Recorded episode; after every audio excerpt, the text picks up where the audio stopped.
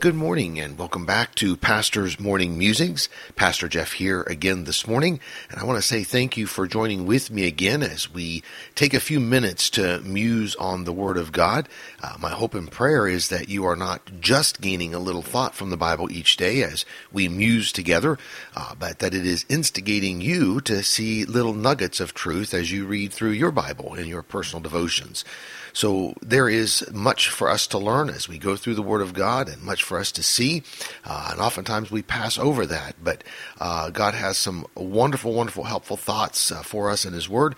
And so hopefully um, these musings are helping uh, you, are a blessing to you, and also helping as you read your Bible again in your personal devotion time. Uh, this morning we're going to be back in the Proverbs and uh, chapter number 22. I have a very simple thought for you this morning. In verse number 13, Solomon writes, The slothful man saith, There is a lion without, I shall be slain in the streets. The, the word slothful is uh, the, a sluggard. Uh, it means to lean idly or to be indolent. In other words, it is a person who wants to avoid activity uh, and not to exert themselves. Uh, Solomon is telling us here that the slothful man says basically that there's danger out in the streets, and if I go out there, you know, I'm going to be slain. Uh, so he's thinking to himself, it's better if I just stay home and do nothing than it is to go out into the streets. And there's a possibility uh, that I won't be safe. Uh, the lion might get me. Solomon is not applauding the slothful man here for being aware of his surroundings and keeping himself from harm.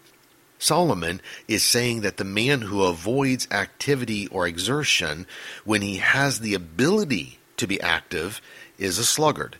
Solomon is not saying that even if you have a physical limitation, you should be active anyway. That's not what he's saying at all whatsoever. He's saying if you have the ability, he's speaking to that one who has the ability, but yet he is making excuses, uh, and thus he does nothing. In Luke's Gospel, chapter number 14, Jesus gave the parable of the great banquet and said to his servant that he was to go out to bid his friends and his family to the feast. But notice the response that the servant got. In Luke chapter number 14 and verse number 18, Jesus said, And they all with one consent began to make excuse. The first said unto him, I have bought a piece of ground, and I must needs go and see it. I pray thee have me excused. One after another, we are told, they made excuse. And Jesus said the master of the house was angry because they didn't come and made an excuse not to come and he called others to come, and he gave the blessing that should have been to those he called first who made excuse, he gave it to the others who did come. I wonder to myself this morning how many blessings I've missed in my life during those times that I made an excuse and didn't do something or go somewhere God gave me the opportunity to go. I wonder how many church services people have missed, not for legitimate reasons, but simply because they just didn't want to be active or exert themselves to get ready and go to church. And God had a special blessing for them. The Lord said to me this morning, Stop making excuses. Get active, exert yourself for me and my things.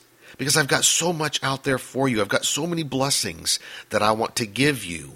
Don't just sit at home and make an excuse. So let me leave you with this one last thought for today to be good to all who come your way for one you meet may be in difficulty seat.